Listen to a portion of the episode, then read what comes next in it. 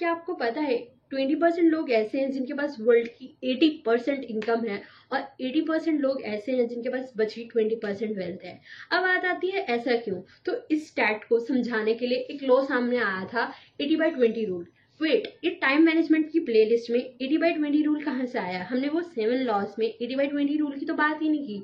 तो बात करते हैं, जो एटी बाई ट्वेंटी रूल है, इसी को ही पैरेटोस लो बोला जाता है।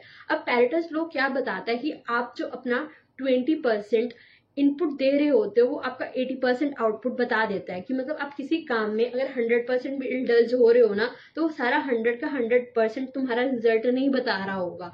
उसमें जो तुम्हारा 20 परसेंट एफर्ट होगा ना, वो तुम्हारा एटी परसेंट रिज़ल्ट का रीजन होगा कि क्यों तुम्हारा वो रिज़ल्ट आया है।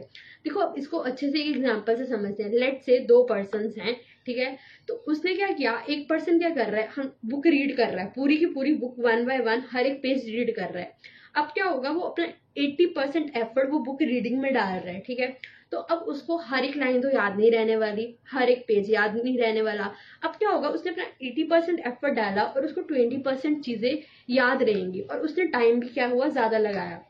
दूसरी साइड अपना दूसरा पर्सन था, उसने क्या किया? बुक समरी सुनना शुरू कर ली और तीन चार चैनल्स या तीन दस चैनल्स की सुन ली, ठीक है? अब इससे क्या हुआ? उसने टाइम कंपेरेटिवली उस पर्सन से कम लगाया। अब उसने यहाँ ट्वेंटी परसेंट एफर्ट लिया, पर एटी परसेंट आउटपुट आया। उसने हर किसी की समरी से जो जो चीज़ें अलग अलग थी, वो इकट्ठी की।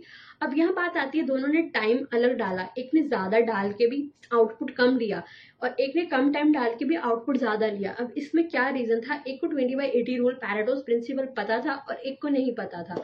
तो आपको भी इस प्रिंसिपल को अपने लाइफ में यूज़ करना आना चाहिए।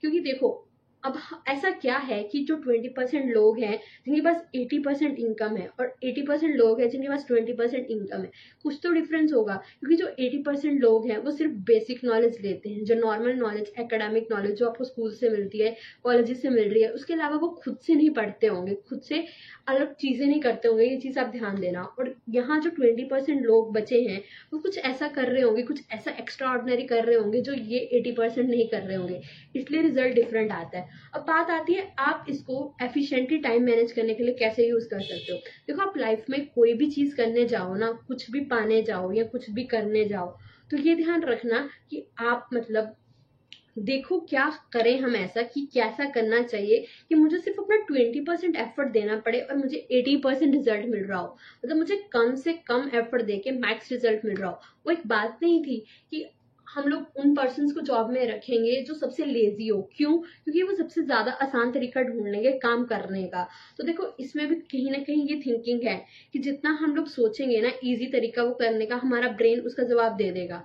तो अब एंड पे जो कंक्लूजन निकलता है कि हम इस रूल को पैरेटोस प्रिंसिपल को अपना टाइम मैनेज करने के लिए कैसे यूज़ कर सकते हैं? देखो जो मैंने समरी वाली एग्जांपल दी थी ना आप उसका यूज़ कर सकते हो। जैसे आप कल एग्ज़ाम है लेट से तो आप पूरी की पूरी बुक ना रीड करने की जगह उसकी समरीज देख सकते हो। इससे आपको बहुत बेनिफिट होगा। आप अपना 80 परसेंट रिज़ल्ट ले लोगे सिर्फ़ 20 परसेंट एफर्ट से। तो इसको सिर्फ़ हम लोग बुक्स या उसी चीज़ पे नहीं लगा सकते। इसको हम लाइफ में कुछ भी करने जा रहे हैं वहाँ ये प्रिंसिपल यूज़ करके अपना टाइम बहुत ज़्यादा बचा सकते हैं। सो so, आज के लिए इतना ही। मिलते हैं नेक्स्ट लॉ के साथ।